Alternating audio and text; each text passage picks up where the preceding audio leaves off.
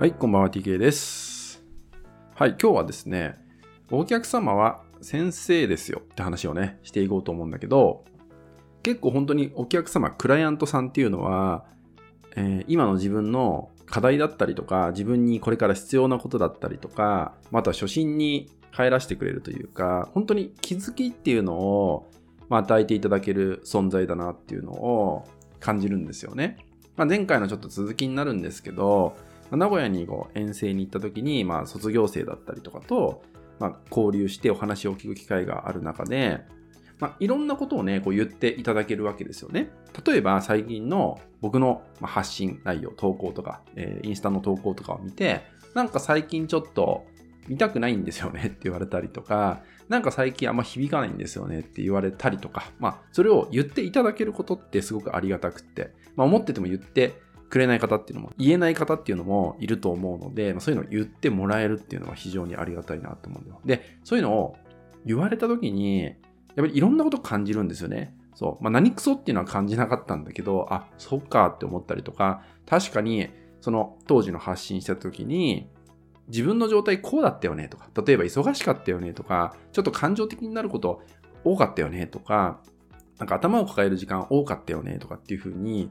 こう、振り返るわけですよね。じゃあ、もっと前、どうだったかな？まあ、例えば、その目の前の人が僕に最初にね、興味を持っていただいた時期、どうだったかなっていうのを考えたときに、あ、こういう気持ちだったよね。今確かにその気持ち薄れてるかもな、みたいな、なんかそういうね、いろんな自分をその短時間の中でめちゃめちゃ対応をする時間っていうのがあったんですよ。あ、こういうとこ、なんか慣れてきたがゆえにおろそかにしたな、サボってたよね、とか、ちょっといい加減だったかもな、みたいなね。そう。そういうのをハッとされてですね、あ、そうか、ちゃんと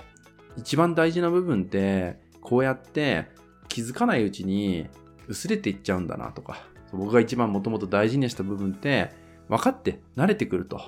薄れていっちゃうんだな、みたいなのが分かったわけですよね。そう考えると、卒業生たちの話を聞くっていうのは、本当にありがたいことだし、なんか僕自身が本当初心に戻れるんだなっていうのを感じました。そう考えたときに、やっぱり僕が卒業生たちとか、まあ、お客様もそうだけど、どう接していくかとか、ね、どういうふうに僕があるのかっていうのは、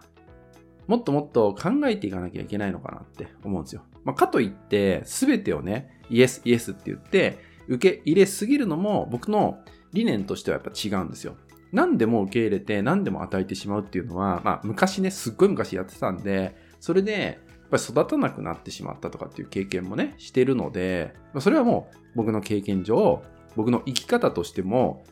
違うっていうのはあるんですね。そのバランスっていうのは取っていかなきゃいけない。でも、やっぱり一番大事な繋がっていくっていうことにおいては、緩めちゃいけない部分なんだなっていうのを感じたりとか、えー振り返ったりとかしたんですね。なので、これからもね、こう自分がやっぱりこう先頭に立つときに、どういう自分でいなきゃいけないのか、はたまた僕自身が、まあ、メンターだったりとか、えー尊敬している人に対して、何に心を動かされたのかなとかもそうだし、何に惹かれてったのかな。そう何が嫌だったのかなっていうのも、まあ、僕がね、目標とした人に対しても、やっぱり感じたことあったと思うんですよね、その時当時はね。それを客観的に見て、僕のお客様たち、クライアントさんたちもそうだよねっていうふうに、広くね、ちょっと捉えていかないと、自分を見失っちゃう、自分の本当に大事な部分を見失ってしまうんじゃないかな、なんてことも、えー改めてですね、まあ、クライアントさんを通して気づかせていただいたなって思います。本当になんかありがたい機会だったし、ありがたいなって本当に感じた時間だったんですよね。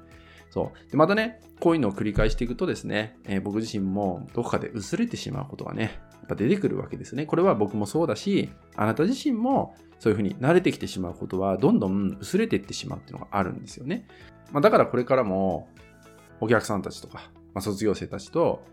えーコミュニケーションを取っていって、交流していくことっていうのは、えーもっとね、大事にしていかなきゃいけないと思うし、そういう時間をもう本当に作っていくってことをやっていかないと、僕自身のためにもね、えーならないと思うので、続けていくことが大事だなって思うので、そういうとこにも、まあ、あえて時間をたくさん使っていくといった、そんな機会もですね、これから作っていきたいなと思います。もちろん、フォロワーさんだったりとか、リスナーの皆様においてもですね、こう話を聞かせていただける機会だったりとか、交流する機会なんかも、まあ、オンライン、オフライン、どっちもですね、作っていけたらいいななんて思ってますんで、まあ、ぜひね、そういう機会があったらですね、ぜひ、あなたのお話もですね、えー、聞かせていただけると、えー、非常にありがたいです。はい、今日はですね、まあ、僕がね、ここ数日過ごしてきた中で、まあ、本当にクライアントさんたちって、先生だなって、僕を初心に帰らせてくれるし、僕の今の課題に気づかせてくれる、至らない部分に気づかせてくれる、まあ、そんな存在なんだなっていうのを本当にね、痛感させていただきました。